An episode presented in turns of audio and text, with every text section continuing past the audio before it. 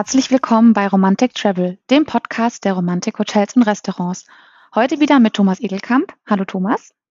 Hallo Annabelle. Und mir, Annabelle Joksch. Ja, wir sind heute zu Gast in der schönen Schweiz und zwar vor einer wirklichen traumhaften Kulisse ähm, und zwar in Grindelwald im Romantikhotel Schweizer Hof und sprechen heute mit Otto Hauser. Hallo Otto, wie geht's dir? Guten Morgen, sehr, sehr gut. Bei schönstem Wetter vor dem Eiger. Sehr schön. Ja, mit Otto sprechen wir heute über die Destination Grindelwald an sich, aber auch über nachhaltige Initiativen, die im Schweizer Hof schon sehr fest im Bewusstsein verankert sind.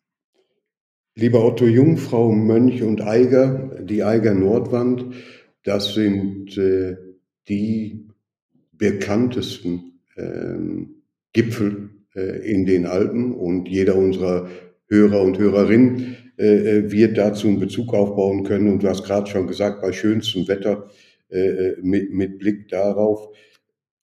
Was sollte der Bergurlauber deiner Meinung nach unbedingt erleben oder sehen, wenn er zu euch kommt? Also du hast das ja vorher sehr, sehr gut äh, angesprochen. Es heißt Eigermönch und Jungfrau und nicht umgekehrt, aber es ist wurscht. und äh, die, die, Jungfrau, die Jungfrau ist natürlich das, das Highlight äh, in der Umgebung. Äh, Top of Europe nennt sich das auch und ist die höchstgelegene Bahnstation in Europa. Das heißt, das Jungfraujoch liegt knapp um die 4000 Meter. Man fährt hoch heute mit der modernsten Bahn, eine Gondelbahn bis halb hoch zum Eiger, also bis zum Eiger hoch und geht dann in eine traditionelle, wunderbare äh, Eisenbahn für Größenordnung 40 Minuten und kommt dann oben auf dem Jungfraujoch an. Und was sieht man da? Man sieht bei schönstem Wetter, wenn man Richtung Norden guckt, bis in Schwarzwald, in die Vogesen. Man glaubt das nicht, aber es ist effektiv so. Schaut man auf der anderen Seite gegen Süden runter, ist es der längste Gletscher von Europa, der Aletsch-Gletscher, den man auch runterfahren kann im Winter mit den Skiern oder auch eine, eine Wanderung machen bis runter ins Wallis. Das Wallis ist unser Nachbarkanton. Oben ist äh, auf dem Jungfraujoch logischerweise sehr viel Attraktion. Man geht raus ähm, auf den Gletscher, kann ein bisschen wandern, ohne dass man da große Sachen machen muss.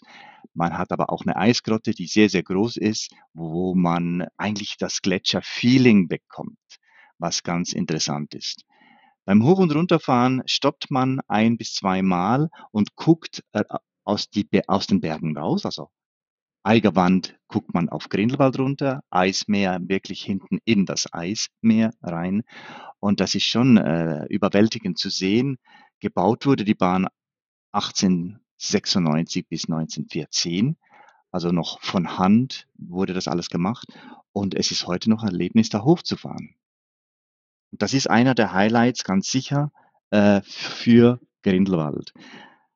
Ja, was machen wir sonst noch hier in der Gegend? Logischerweise wandern in der unberührten Natur. Wir haben über 300 Kilometer Wandergebiet.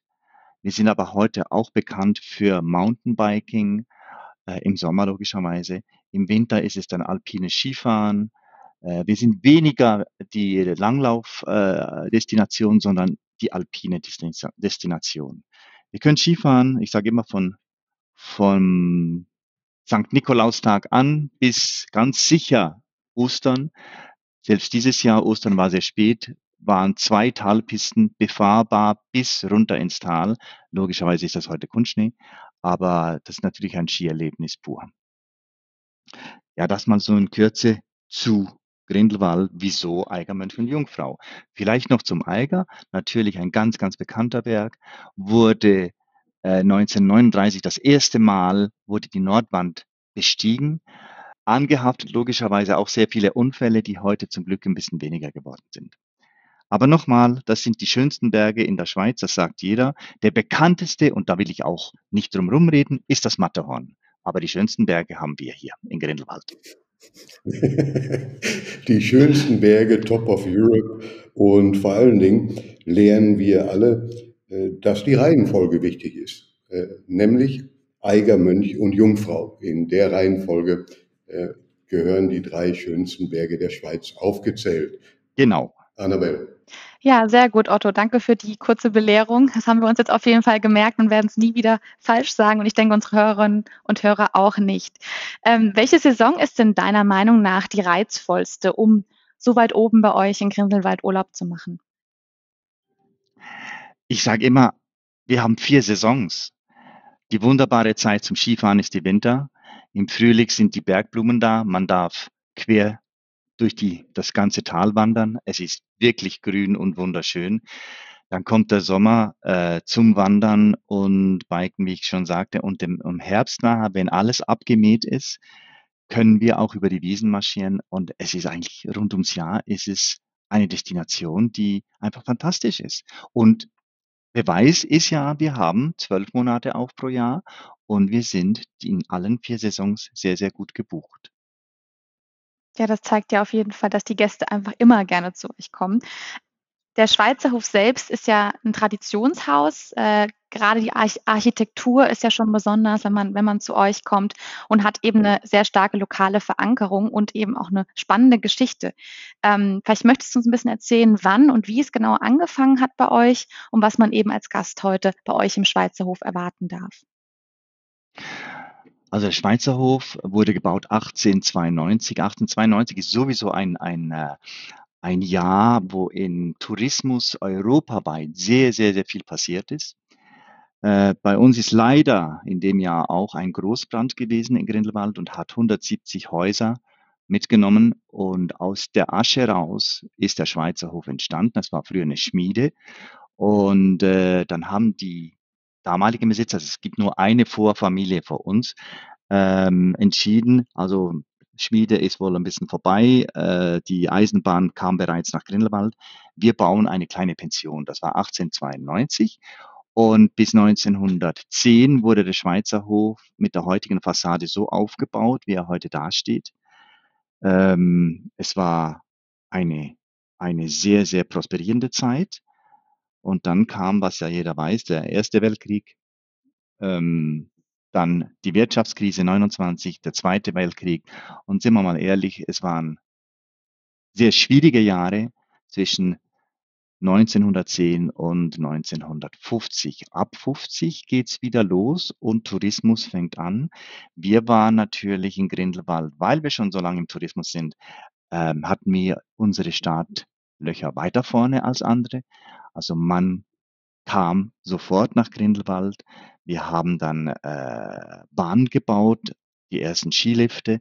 Es war eine Aufbruchstimmung und das ging bis weit in die 70er Jahre rein. Meine Frau und ich haben dann das Haus 1980 übernommen und haben es dann ausgebaut zu einem kleinen Resort heute. Das heißt, wir haben die Kapazität des Hotels erweitert und wir haben noch äh, zusätzlich Chalets und eine Residenz gebaut, die wir heute hotelmäßig bewirtschaften. Aber was, was ist der Schweizer Hof? Der Schweizer Hof für uns, für Anneliese und für Otto Hauser. Und da haben wir einen Spruch angeschrieben, draußen am, vor dem Haus, auf einer Mauer, und der lautet wie folgt. Dies Haus ist mein und doch nicht mein, ist nur geliehen für kurze Zeit, gemessen an der Ewigkeit. Drum will ich nützen diesen Spann und ehrlich dien jedermann. Das ist unser Credo und dem leben wir eigentlich nach. Nicht eigentlich, dem leben wir nach und das seit 45 Jahren. So, jetzt habe ich da mal so einen, einen Rundumschlag gemacht. Nachhaltigkeit im Schweizer Hof, was ist das? Wir sind sehr, sehr eng äh, hier im Tal verbunden mit unseren, ich sag mal, Lieferanten, sei das vom Fleisch her, also die, unser Fleisch kommt aus der Region. Äh, wir versuchen auch vom Gemüse her und einfach alles regional ähm, hier zu bekommen, was nicht immer einfach ist in den Mengen, die wir es brauchen. Das ist äh, manchmal auch ein Spagat, aber es ist möglich. Wir versuchen auch ähm, in der Nachhaltigkeit logischerweise auch in der Kosmetik haben wir zum Beispiel Alpien, was 100% naturrein ist, aber auch die ganzen Beauty-Geschichten sind, versuchen wir äh, biologische ähm, Produkte zu bekommen. Was machen wir intern noch? wir fahren heute Elektromobil und das schon seit über zehn Jahren. Wir gehen zum Bahnhof hin, der nicht arg weit ist, mit unserem Elektro-Golfkart. Wir haben zwei Stück davon, holen die Gäste ab, machen auch die Botengänge und so weiter. Im Keller haben wir für Elektro- und Hybridfahrzeuge äh, Ladeplätze, was ja auch nicht äh, ohne ist. Was mir aber heute Sorgen macht, wir wissen noch nicht, wo der Strompreis hingeht und diese Autos brauchen komischerweise sehr, sehr viel Strom. Von dem spricht keiner. Man spricht nur von Elektrofahrzeugen. Toll. Gut gemacht. Ja, Otto, was das Thema Nachhaltigkeit betrifft, gibt es ja bei euch im Ort eine ganz tolle Initiative. Vielleicht möchtest du darüber noch ein bisschen was erzählen. Wir in Grindelwald sind in einer ganz speziellen Lage, wie wir mit unseren Bauern zusammenleben. Es ist ein Vertrag aus 1530, ein paar Jahrhunderte her, wo man sich organisiert hat. Und heute sieht das, ist dieser Vertrag nach wie vor gültig. Und es sieht wie folgt aus. Mit dem Grundbesitz, den wir haben, der wird bemessen in äh, Futtergrößen, wie viele Tiere können wir auf unserem Grundstück weiden lassen. Das wird in Kuhrechten gemacht. Eine Kuh hat vier Füße. Ein Kalb hat einen Fuß, ein Rind hat zwei, eine Kuh hat vier. So, dass das mal klar ist. so, und das ist aber äh, gebunden ans Grundstück und nicht auf den Menschen. Unverkäuflich, das bleibt immer auf dem Grundstück. Und da haben wir als Nichtbauern hätten wir zwar Recht, unsere Kühe da hochzutreiben. Ich habe, glaube sechs oder sieben Kuhrechte, müsste dann selber gucken für einen, einen äh, Bauer, der zu meinen Tieren guckt. Gebrauche ich diese Rechte nicht, verfallen die bei mir und ein Bauer kann die frei, also gratis übernehmen. Mhm. Das sind die Rechten. Wir haben aber auch Pflichten. Und zwar alle 25 Jahre wird der Almzaun, die Alp Almen sind ja geteilt äh, in drei bis vier Leger und zwischen Almen, die verschiedene Namen haben, ist auch ein Zaun, dass die Tiere nicht davon marschieren können. Und diese Zäune müssen gepflegt werden. Und alle 25 Jahre kriegt man ein neues Teil von einem Zaun. Wenn er ganz schwierig ist, ich hatte vor 20 Jahren Größenordnung, hatte ich ungefähr 30 Meter, weil es über einen Bach ging. Und jetzt habe ich unterzwischen, glaube ich, 250 Meter, weil es ganz einfach ist. Und den Zaun muss ich jährlich kontrollieren gehen im Juni, bevor die Tiere zur Alm gehen. Und im Herbst muss ich hochgehen und den Zaun wegnehmen, sofern Lawinen da, äh, äh, sofern es Lawinenzüge sind. Und das ist, wird aber akzeptiert. Die Grindelwalder funktionieren so. Und das ist natürlich äh, mehr als toll und auch bewundernswert. Die haben aber auch noch Rechte. Wenn ich Holz möchte zum, zum äh, Holz verbrennen im Winter, zum Heizen, dann sage ich das dem Förster und dann bekomme ich ein Los, das angeschlagen wird. Angeschlagen heißt, da geht der, der Förster los und schreibt eine Nummer auf den Baum und sagt, der Baum oder die zwei Bäume sind dort und dort, du musst ihn aber selber holen und runterbringen. Also ihr seht, das ist ein, ein echtes, ehrliches Zusammenleben mit der ganzen Bauernwirtschaft. Und das ist natürlich gegen außen auch so zu verstehen, ähm, eine Alm, die man sagt, bestoßen wird, also gebraucht wird, die geht nicht kaputt, die erodiert nicht. Und so sieht Grindelwald aus. Wir haben keine ähm, Hänge, die daherkommen, ganze Teile, die einfach abrutschen. Wieso? Weil die Tiere diese Weiden jedes Jahr bearbeiten. Und das macht das Ganze natürlich schön und für, die, für den Tourismus unbezahlbar. Wir nennen ja unsere Bauern auch unsere Landschaftsgärtner. Das ist die Geschichte zu Grindelwald, die ist ein bisschen einmalig. Ja, also sehr, sehr schön. Stammt von 1500 und ist so ehrlich, wie man es sich wünscht und, und eigentlich, eigentlich beispielhaft, weil es für Gemeinschaft sorgt und dafür, dass so ein Ort, äh, so ein Ort äh, funktioniert und ein Zusammenleben äh, funktioniert und äh, nicht der eine in die Richtung stößt und der andere in die Richtung. Also ein ganz, ganz tolles Beispiel für wirklich nachhaltiges Zusammenleben und Zusammenarbeiten. Auch das finde ich wirklich ganz, ganz spannend. Ihr habt aber darüber hinaus natürlich auch, wie viele andere, ähm, heute Themen oder Probleme, über die wir uns vor einigen Jahren noch keine Gedanken gemacht haben, nämlich abgepackte Seifen und Seifenspender. Und äh, auch dazu muss man ja in der heutigen Zeit Lösungen finden. Und da habt ihr erst vor kurzem, wenn ich das richtig weiß, mit etwas begonnen, was ich äh, sehr, sehr spannend finde und, und auch äh, durchaus nachahmungswert. Vielleicht möchtest du unseren Hörerinnen und Hörern darüber ein bisschen erzählen. Ja, das war schon immer eigentlich ein Thema, schon, schon vor vielen Jahren, wie verrückt es ist, dass wir Seifen, sei es äh, Handseifen oder dann die Seifen in den Tuben drin, verschwenden. Man braucht, wenn es hochkommt, 30 Prozent vom Material, wenn es wirklich hochkommt. Und was passiert? Es geht in Müll und wird verbrannt. Und ja, wir haben gesucht, wir haben auch gefunden und dazwischen gibt es eine Firma in Basel und wir tun die ganzen ähm, offenen Seifen, aber auch die, äh, die Fläschchen und Tuben und so weiter, die angebraucht sind, die wir nicht mehr brauchen dürfen, werden bei uns gesammelt. Die Firma holt die ganzen Seifen ab und macht aus denen neue Seifen, die entweder in Entwicklungsgebiete gehen, verschenkt werden, oder wir könnten sogar, wenn wir möchten, eine eigene Seife dort pressen lassen, was wir im Moment aber noch nicht machen. Das funktioniert eigentlich ganz gut. Die Firma, die äh, stellt uns äh, Container zur Verfügung. Wenn die voll sind, rufen wir an, dann werden die abgeholt und die neuen Container werden, die leeren, wieder geliefert. Es ist erschreckend. Es ist wirklich erschreckend zu sehen, die Mengen, die wir da bewegen. Es ist äh, wirklich, ich sage eine Katastrophe, wenn man sieht, was da an Plastik unterwegs ist und wie, wenn man sieht, wie, wie verschwenderisch wir damit umgehen, ist es eigentlich fast eine Schande, dass man das so, sowas machen muss. Wir werden aber an dem trotzdem gemessen, dass man so und so viele Fläschchen in jedem Badezimmer zur Verfügung stellen muss, die ungebraucht zurückgehen. Leider. Aber ich glaube, wir haben einen Ansatz gefunden. Äh, wir reden heute bereits davon, dass die Fläschchen vermutlich verschwinden werden. Amerika will in drei, zwei Jahren diese verbieten, dass wir nur noch mit Großpackungen äh, in den Duschen dann oder auf den, auf den Lavabos arbeiten werden, die man wieder auffüllen kann und nicht mehr Einzelflächen da sind. Aber das ist ein Thema, was eigentlich ähm, ja, trifft, dass man sowas heute noch macht und da locker drüber hinweggeht. Swisstainable ist eine, eine äh, Geschichte vom Hotelierverein.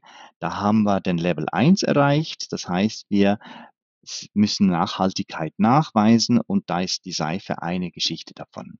Ja, wir haben dazu nachher natürlich, macht man sich da weiter Gedanken. Wir haben einen eigenen Kräutergarten für die Küche.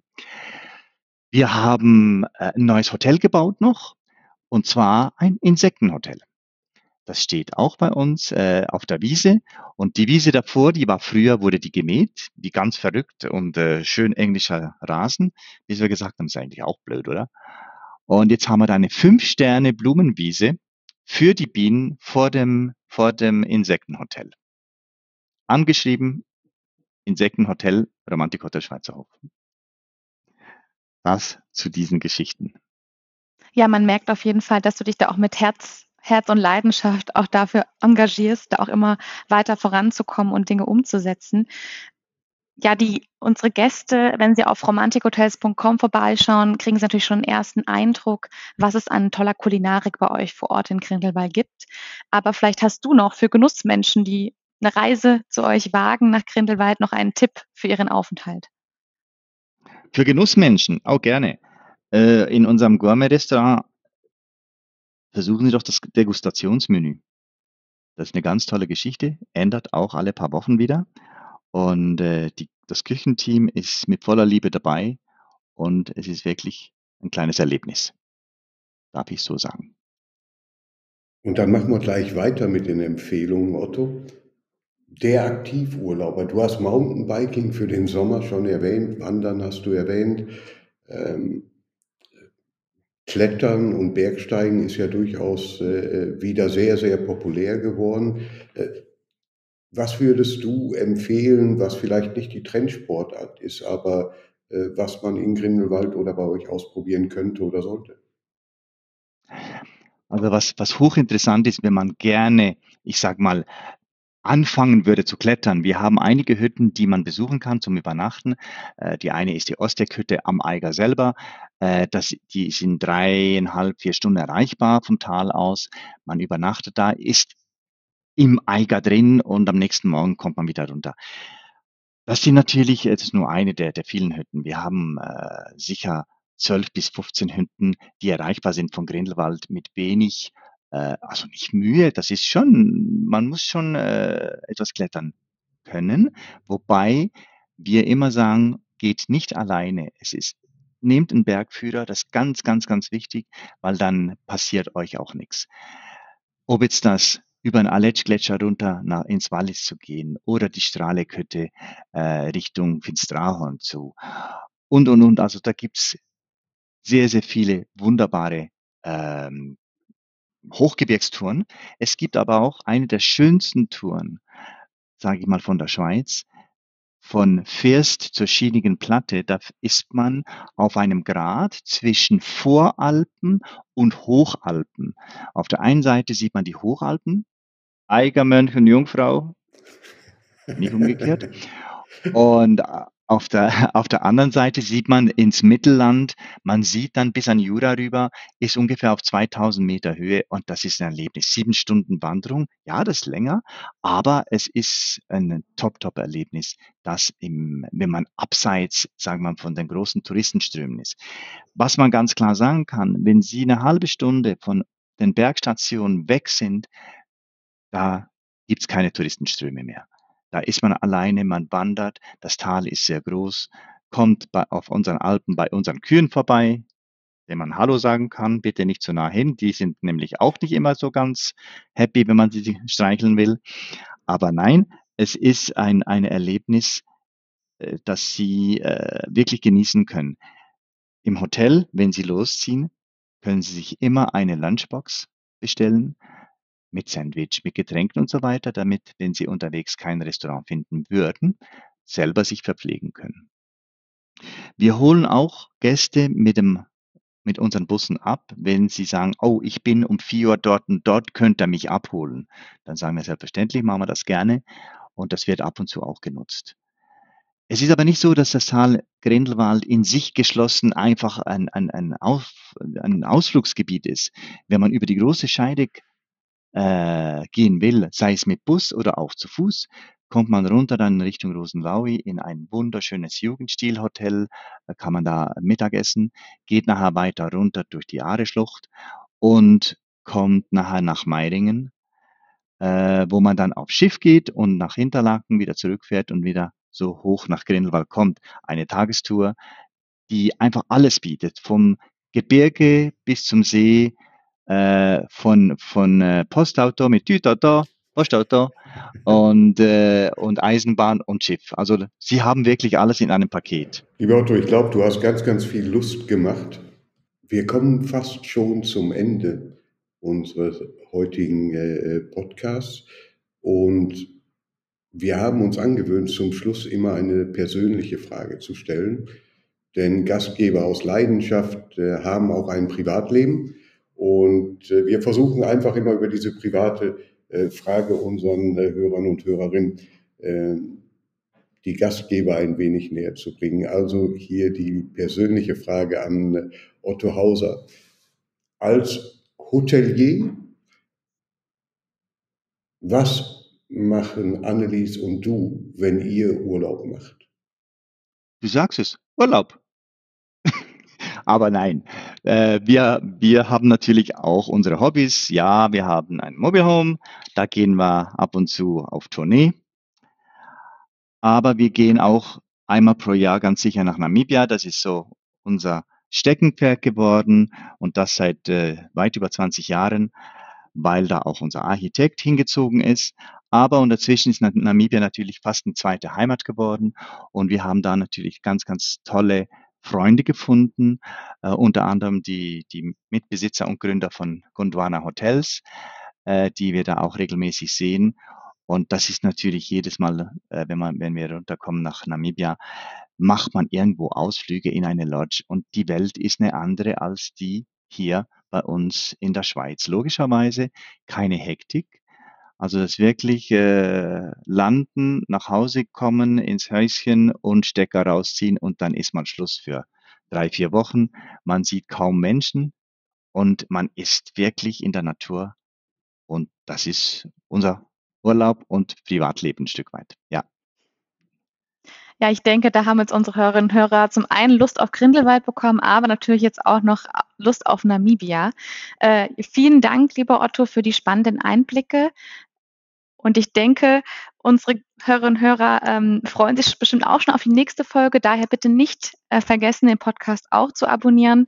Ich sage auch an dich, Thomas, vielen, vielen Dank und bis zum nächsten Mal. Bis zum nächsten Mal. Vielen Dank, dass ich dabei sein konnte.